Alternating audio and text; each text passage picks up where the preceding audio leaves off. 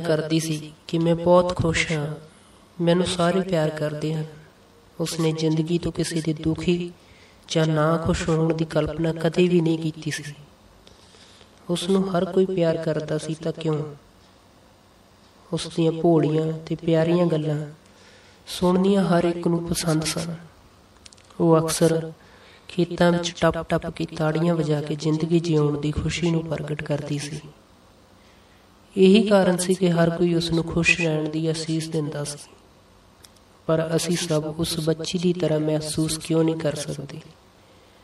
ਜੇ ਅਸੀਂ ਕੁਦਰਤ ਦੀ ਬਣਾਈ ਹਰ ਚੀਜ਼ ਨੂੰ ਉਸੇ ਰੂਪ ਵਿੱਚ ਵੇਖਣ ਲੱਗੀਏ ਜਿਸ ਰੂਪ ਵਿੱਚ ਕੁਦਰਤ ਨੇ ਬਣਾਈ ਹੈ, ਤਾਂ ਕੁਦਰਤ ਦੀ ਬਣਾਈ ਹਰ ਚੀਜ਼ ਸਾਨੂੰ ਵੀ ਖੁਸ਼ ਰਹਿਣ ਦਾ ਵਰ ਦੇਵੇਗੀ।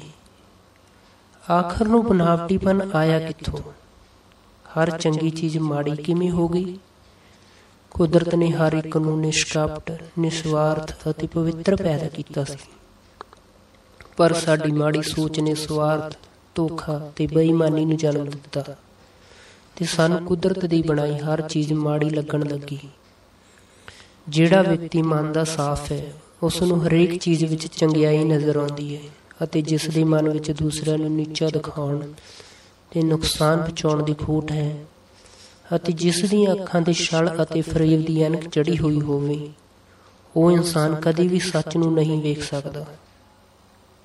ਹਰ ਕੋਈ ਆਪਣੇ ਕਰਮਾਂ ਤੇ ਵਿਚਾਰਾਂ ਦੇ ਜਿਸ ਹਿੱਸੇ ਨਾਲ ਜ਼ਿੰਦਗੀ ਨੂੰ ਵੇਖਦਾ ਹੈ, ਜ਼ਿੰਦਗੀ ਉਹੋ ਜਿਹੀ ਨਜ਼ਰ ਆਉਂਦੀ ਹੈ। ਕਦੇ ਸੋਚਿਆ ਕਿ ਤੁਸੀਂ ਕੌੜੇ ਜਾਂ ਮੰਦੇ ਬੋਲ ਬੋਲ ਕੇ ਕਿੰਨੇ ਮਿੱਤਰ ਖੋ ਚੁੱਕੇ ਹੋ? ਦੁਨੀਆ ਵਿੱਚ ਅਜਿਹਾ ਕੋਈ ਨਹੀਂ ਜਿਸ ਨੂੰ ਤੁਹਾਡੇ ਮੱਥੇ ਦੀਆਂ ਤਿਉੜੀਆਂ ਚੰਗੀਆਂ ਲੱਗਦੀਆਂ ਹੋਣ।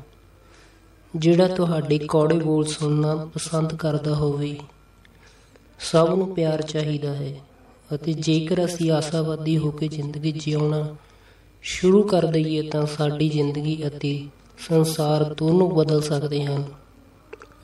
ਜ਼ਿੰਦਗੀ ਨੂੰ ਸਵਰਗ ਜਾਂ ਨਰਕ ਬਣਾਉਣਾ ਸਾਡੀ ਆਪਣੀ ਜ਼ਿੰਮੇਵਾਰੀ ਹੈ। ਜਿਨ੍ਹਾਂ ਲੋਕਾਂ ਨੂੰ ਆਪਣੀ ਜ਼ਿੰਦਗੀ ਨਰਕ ਭਰੀ ਨਜ਼ਰ ਆਉਂਦੀ ਹੈ, ਅਸਲ ਵਿੱਚ ਉਹ ਲੋਕ ਨਿਰਾਸ਼ਾਵਾਦੀ ਹਨ। ਅਤੇ ਨਿਰਾਸ਼ਾਵਾਦ ਵਿੱਚ ਫਸਿਆ ਮਨੁੱਖ ਖੁਦ ਅਤੇ ਦੂਸਰਿਆਂ ਨੂੰ ਵੀ ਦੁਖੀ ਤੇ ਨਿਰਾਸ਼ਾਵਾਦੀ ਬਣਾ ਦਿੰਦਾ ਹੈ।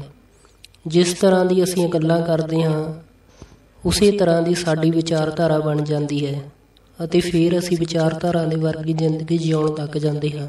ਪੂਰੀ ਦੁਨੀਆ ਇੱਕ ਖੂਹ ਦੇ ਵਾਂਗ ਹੈ। ਜਿਸ ਤਰ੍ਹਾਂ ਦੀ ਆਵਾਜ਼ ਅਸੀਂ ਖੂਹ ਵਿੱਚ ਮਾਰਾਂਗੇ, ਉਸੇ ਤਰ੍ਹਾਂ ਦੀ ਆਵਾਜ਼ ਸਾਨੂੰ ਵਾਪਸ ਸੁਣਾਈ ਦੇਵੇਗੀ। ਜ਼ਿੰਦਗੀ ਇੱਕ ਸ਼ੀਸ਼ਾ ਹੈ। ਤੇ ਇਸ ਵਿੱਚ ਸਾਨੂੰ ਉਹੀ ਚਿਹਰਾ ਨਜ਼ਰ ਆਵੇਗਾ, ਜਿਹੋ ਜਿਹਾ ਚਿਹਰਾ ਅਸੀਂ ਬਣਾ ਕੇ ਇਸ ਦੇ ਸਾਹਮਣੇ ਖੜਾਂਗੇ।